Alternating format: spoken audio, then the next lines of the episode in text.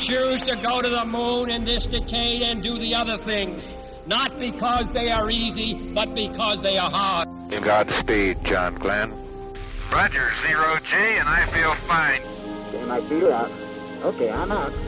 How does it feel for the United States to be the new record holder? At last, huh? When that baby lights, there's no doubt about it.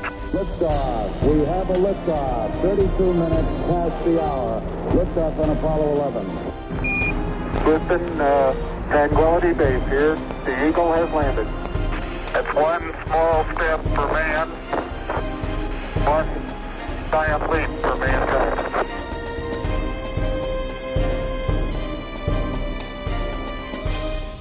Hello and welcome. This is Michael Annis, and you're listening to episode 254 of the Space Rocket History Podcast. And now, Apollo 12, Moonwalk 2, Part 5, Blocky Crater, and Closeout. From the previous episode, we left Pete and Al on Moonwalk number 2 just as they finished their work on Surveyor 3. Conrad and Bean now walked north, up Surveyor Crater's 14 degree slope. Fatigue set in as Pete and Al walked up the crater wall. The hand tool carrier was nearly full of rocks now, and Bean felt the full weight of it. Bean was getting tired and he could no longer keep up with Pete. His heart rate got up to 140 beats per minute, while Pete's was at 120. Additionally, the hand tool carrier was banging Bean's legs more often. Bean now fully realized that getting out of the surveyor crater was a lot tougher than getting in, and it took a lot more work walking on the slope of the crater because you couldn't bounce from side to side and spring off your feet like you could on level ground. Okay, let's head for Blocky Crater. Okay. Al, do you have a sample bag number on that last one? All those rocks are too big for sample bags. There are big rocks, Houston. Well, at least uh, six inches diameter. And uh, I think these are some of the ones you wanted. It's kind of hard to tell with without having a photograph on hand or something and standing there and studying it for a lot longer than I think we care to do it. Just which rocks are which. Roger. I'm going to take a break here, Pete, for a few seconds. All right, I'm with you. Can't get up your pace when you're running on the side of a slope. Uh-uh. You're, you don't have a chance to go from side to side like on level ground. Look at that huge boulder out there at, uh, oh, I wish we could go over there. There, get that boulder. There, straight ahead. Blocky Crater is located on the rim of Surveyor Crater. Once the astronauts reached it, Houston wanted them to rest again, giving them the code words EMU check. Hey, let's document up a uh, a uh, sample here, and I think you had a photo of that whole blocky crater right there. That thing's spectacular. It is. One of the, the best. That's got to be bedrock there, babe. Yeah, let's get some samples of that. Gotta be. Okay, Houston. Oh, the Dimple crater's right behind the lemon. Is that a, a big, rocky impact crater?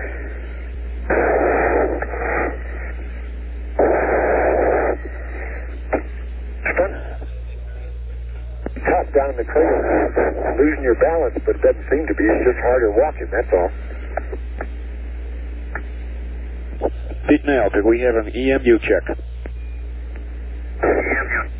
Sure could. We're right at the top of the rim. We can get a good place to rest. I'm rating 36% oxygen. We're okay. We're going to sample. I'll tell you what we're going to do, Houston. We're going to get an EMU check here. We're going to pick up one sample out of this rocky crater, give you a partial pan of it because it's a pretty fantastically interesting crater with a lot of bedrock, big chunky rocks blown up out of it. Very angular, the inner dimple uh, of the double craters on the side of the surveyor crater. And then my recommendation is we've got so much gear and so many rocks that we head to the lab and start packing it all up. Roger, we concur. That's a good idea. Al, could you give us uh, your percent?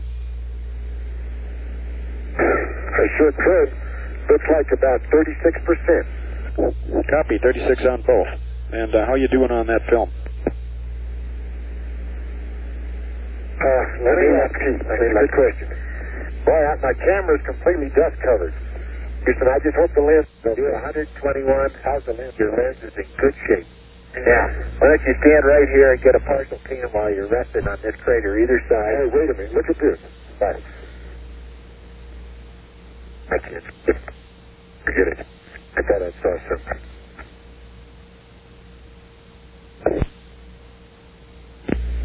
I'm, getting to think that these rocks up there, that if we just crack them open, we find they're plain old basalt rock on the inside. We just don't ever have any cracks. We got to pound one of those things with a hammer in a minute. Okay, you want me to do a pan of this little part of the whole crater, Pete? Now get the whole crater, get about uh, four shots across it, and then move over and get another four. Okay, doke. Al took several pictures of the spectacular blocky crater. He theorized that the impact that created Surveyor Crater removed the topsoil down to the bedrock, and later, the impact that created Blocky Crater forced out the big blocky rocks. Oh, wait a minute. Where are you shooting, Al? I want you to shoot down in that crater right there. Sorry, that's what I... Okay, with you. You way down into it. Get a stereo of that thing with those big blocks down there. Okay, doke. Kind of dark, but I think we'll get something good. Okay. Move over here. This is probably the most spectacular crater we've come to, I think. First, it just this this original crater took it down to bedrock, and I guess more recently, than this one came in here and really banged it out. These blocks are a lot more sharp cornered than any we've seen anywhere else. I guess this be the most recent one we've been around. Now, I got the idea that the bedrock's not too deep, and that uh, this was a big crater, but it's very, very, very, very old. And then this thing came along and hit it. That's right. It broke into the side of the bedrock that's been sticking out into this. Yeah, and then just threw it all out. Crater, threw it all out again. Yeah, I think. Uh, let's get a sample of that rock. Yeah, let's do. I think it's going to be the let's get out of here. Okay. Now Conrad and Bean turn west, back toward Intrepid, gathering surface samples as they went. Finally, they reached the lunar module. Okay, uh, Houston, DDR is back in the LM. Roger, Pete. Uh, you're 3 plus 16 into the EVA, and for a four hour EVA, you're right on. Okay. Very good. Capcom said the astronauts were out of the lunar module for 3 hours and 16 minutes so far. They left the lunar module for Head Crater at about 132 hours mission elapsed time, so the circular traverse took about 2 hours and 45 minutes. Now, according to the EVA plan, it was time to get things packed up and get back inside to prepare for the launch at 142 hours mission elapsed time. Hey, here's, the, here's where that engine moves some dirt. I see it here. Out of it. Where are you on that, Al? I'm right to the uh, left rear. It looks like uh, uh, between the plus Y and the minus Z strut. It looks like it really washed a lot of dirt off in this direction. Uh, now look back behind me. Hey, Al. Ready to do it? Al. Yep. Let's get those. Need some rocks? Get the rocks over here. Come on. We can't baloney all day. We gotta get out of here. We concur, Pete. Okay. I want you to put the two. There you go. Put, put the tool carrier right there. There it is. Stick your camera in the ETB and get the uh, film can out of there. And uh, I'm going to start packing up the gear. Pete and Al will wind up spending two of their six and a half hours in the lunar module with virtually nothing to do. In hindsight, this moment when Al was trying to describe the effects of the engine exhaust would have been a golden opportunity to slow down, pick up some more rocks, and take advantage of their ample remaining supplies of oxygen and cooling water. However, Houston was concerned about staying on the timeline, and Pete was obeying orders. So, the pack-up began. Unfortunately, they had a little trouble with the TV cable.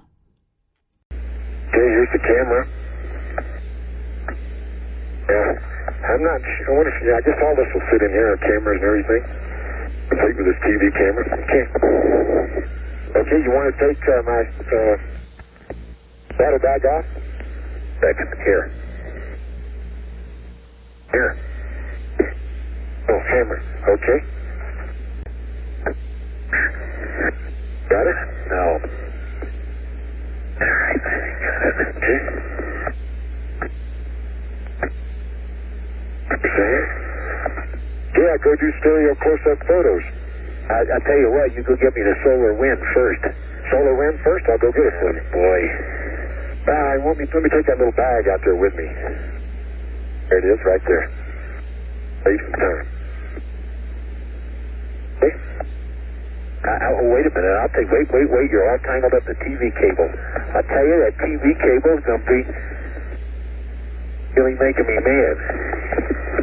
There you go. I, wait, wait, wait, wait, wait. Let's take the surveyor.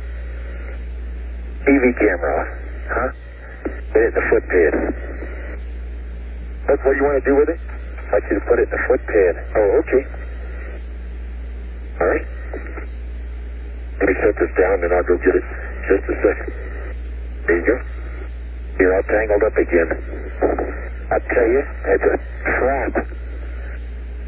Okay? Oh, boy, I made a mistake. I should have brought the tool cutter back with me. This TV cable is about put it in the foot pad. This TV cable is going to drive me crazy. Here you are. Want me to take it and move it out of the area? I just tried to throw it under the LM. Then, I mean, I can grab one out and just pull it out if you want. Can I do that? Well, I'm tangled up the LEC now. It, it happens every damn time. Okay, I put this. Where do you want me to put this? Right here. Right the foot. I'm gonna, I'm gonna straighten this LEC out right now. There you go. Now, when I disappear with the LEC, you get that TV cable and get it out of here. Okay? There you go. Now, just throw the TV cable under the spacecraft. Okay, just a second. There we go. That's better.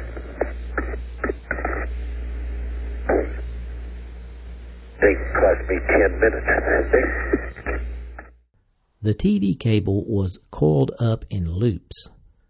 So eventually, Pete held on to one end of the cable, and Al walked away from the spacecraft with the other end. It's easy to imagine that if Al tried to drag the cable away by himself, he would have gotten tangled up in the loops. This way, there was only a little cable around his feet as he walked away. When Al got far enough away, Pete let go of his end of the cable and Al gave his a tug to pull it away. During the mission debriefing, Pete said, quote, I probably tried eight or nine times to throw it under the lunar module and not getting there, and I kept getting tangled up in it. End quote.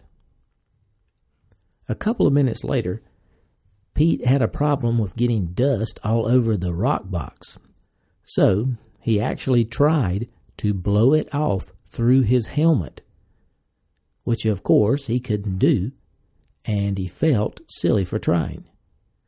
Strangely enough, on Apollo 16, Charlie Duke repeatedly tried to blow dust off rocks and equipment, much to the amusement of himself and Capcom.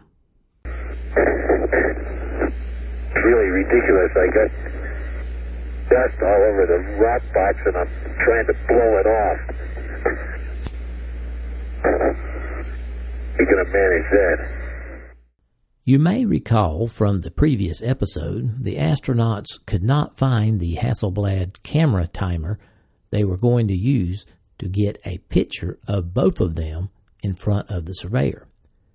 Well, as Conrad emptied the tool carrier contents into the rock box that was to return to Earth with them, he found the Hasselblad timer. Conrad called to Bean, I've got something for you. And Bean replied, Just what we need.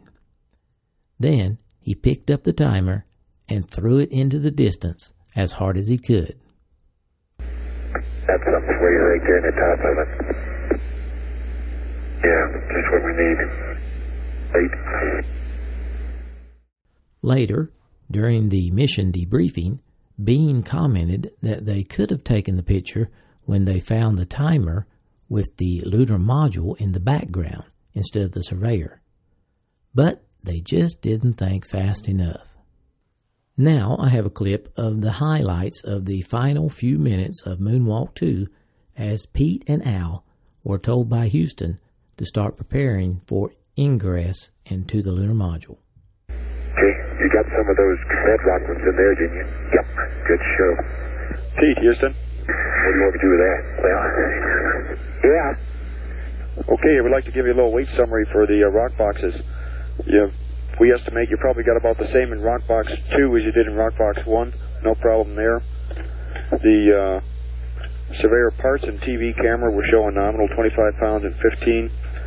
What you can put uh, on the bag that goes on the floor is about 15 pounds worth of rocks.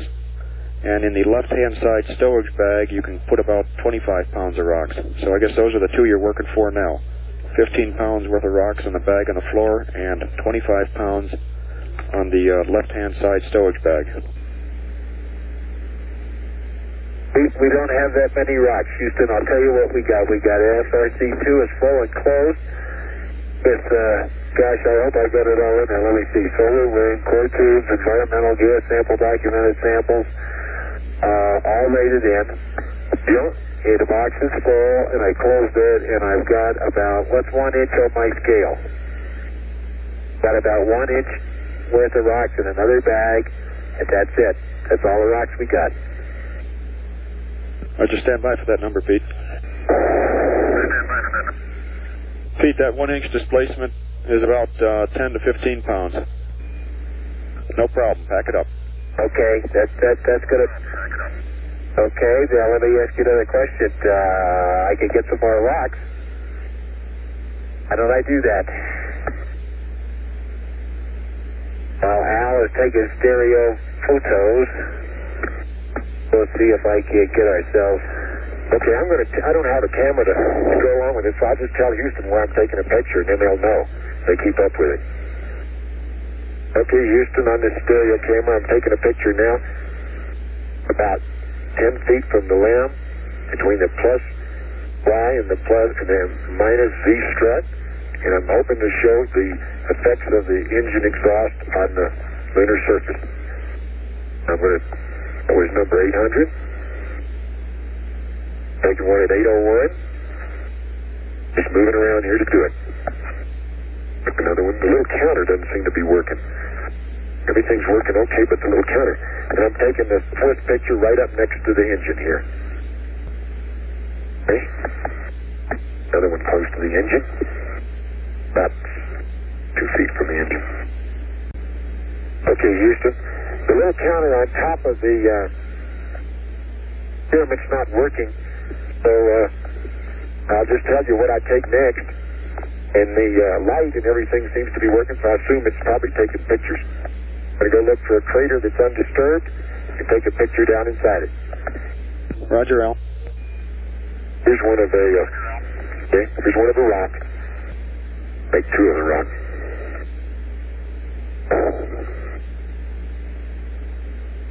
Now I'll take a picture of Pete's footprint in the soil take a look at the interaction of that.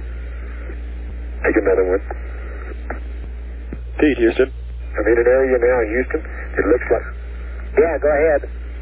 Okay, we recommend that you uh, pack up where you are and uh, start uh, trying to pack up the excess uh, rocks you just got and uh, think about ingress. Okay, very good. Houston, I'd like to uh, Uh, comment to all the people who are involved in this EVA. My congratulations. Well, I think you two folks did an excellent job. As you heard, after completing the major events of the EVA, Conrad radioed congratulations to all involved. Now the astronauts packed up their equipment and samples in preparation to end Moonwalk 2. Why don't you just start working your way over here, Al, and uh, we've got an awful lot of gear, and we'll start getting her up. All right? Okay. We've got about uh, 22 minutes by my clock, 23 minutes. All right? And we got a long day in front of us. Okay? Oh, this is so much fun. I can jump up about three feet and do a 180. he fact, do a 360.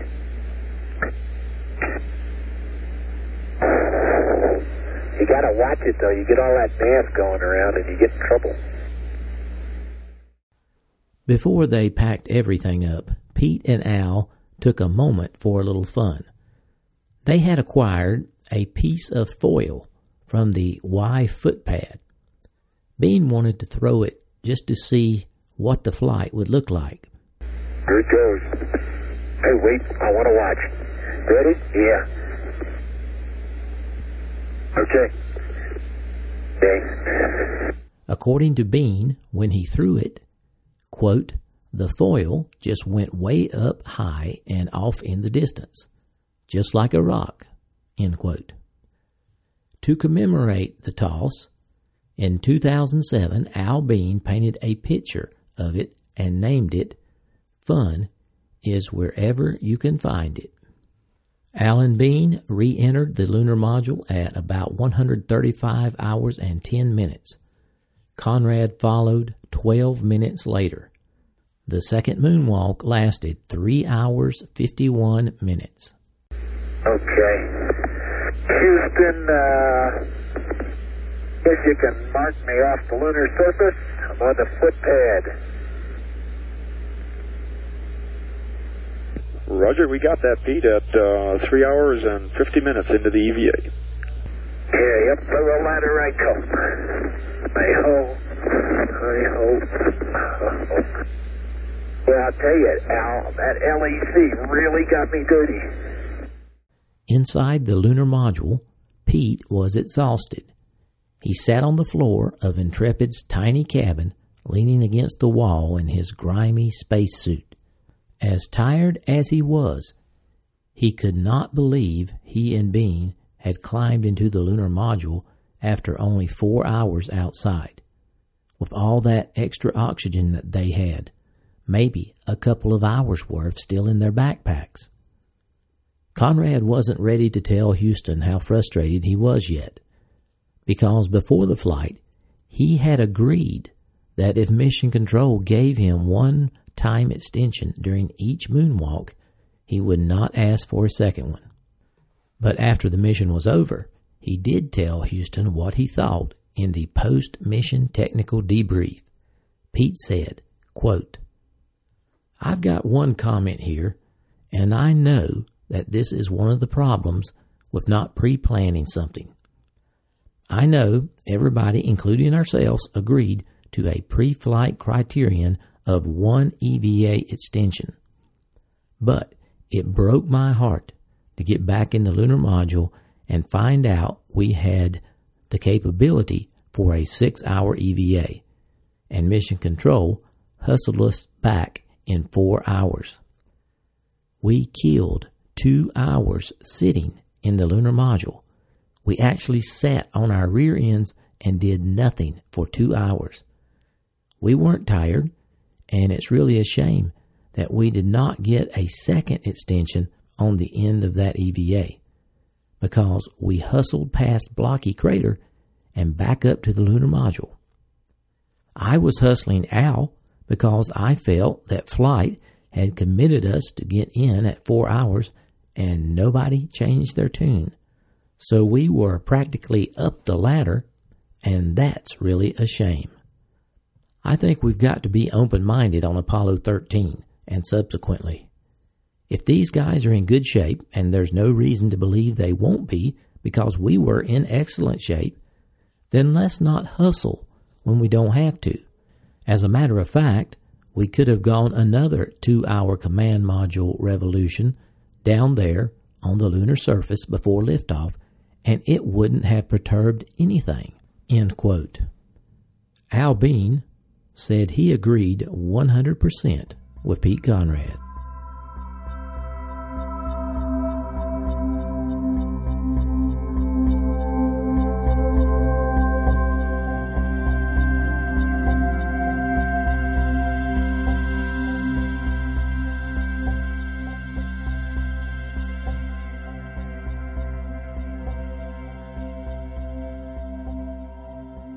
Salutations from the foothills of North Carolina. This is Michael Annis, your host, and I wanted to say thanks for listening to episode number 254 of the Space Rocket History Podcast entitled Apollo 12 Moonwalk 2 Part 5 Blocky Crater and Closeout. Hope you enjoyed this episode. It was a pleasure to bring it to you. I want to give a big shout out to all my longtime listeners. Thanks for staying subscribed and extend a warm welcome to my new listeners. I'm glad you're here. Today, we salute the shuttle level donors. There are five so far this year. Shuttle donors contribute $70 or more during the calendar year. Thank you for your continued support, shuttle donors. Okay, I had several afterthoughts about this week's episode. Uh, first of all, a heads up for next week. I have been summoned for jury duty next week. But I don't know if I'll be selected for a jury or not. So next week's episode may be delayed or postponed. We'll just have to wait and see what happens. But whenever the next episode is finished, we will get to see if that ascent engine will fire up and get Al and Pete off the moon. I want to credit my sources for this episode A Man on the Moon by Andrew Chaikin, Failure's Not an Option by Gene Kranz, Rocket Man by Nancy Conrad, Apollo 12 Lunar Surface Journal, and Apollo An Eyewitness Account by Alan Bean. Well, I guess the most controversial thing in this episode was the fact that the astronauts were hurried through Moonwalk 2 when their pressure suits had enough water and air for as much as two extra hours. Now, they had been awake since 120 hours mission elapsed time, or perhaps earlier. The end of the moonwalk was 135 hours and 22 minutes. So that is about six and a half hours of pretty strenuous work, especially for Bean because he was carrying the hand tool carrier and the rocks when there were when they were back on Earth, they said they were not tired at that point in the mission. I believe they were tired, especially Al, but I believe they were certainly capable of staying out at least another hour. But Pete had pledged not to ask for another extension after he got one, so he felt his hands were tied. So, why did they have to come in so soon? I think Houston was being extremely cautious, and they had their heads down, sticking to the plan, not looking around to see if there were other opportunities. But, you know, that is just what I think, and I could be totally wrong on this issue. But based on what I've researched, that's kind of what I think. Now, there were two events I found a little amusing. The first was the TV cable that kept getting tangled up with Pete. When a cable is coiled up like that, it tends to keep its shape. So it was really in the way and annoying. But the funny part I thought was when Pete said, It's a trap. The other event was when Pete got the rock box dirty and tried to blow the dust off while he was wearing his helmet and pressure suit. So, obviously, that didn't work. It kind of reminded me of something silly that I would try to do, but uh, I thought that was pretty funny.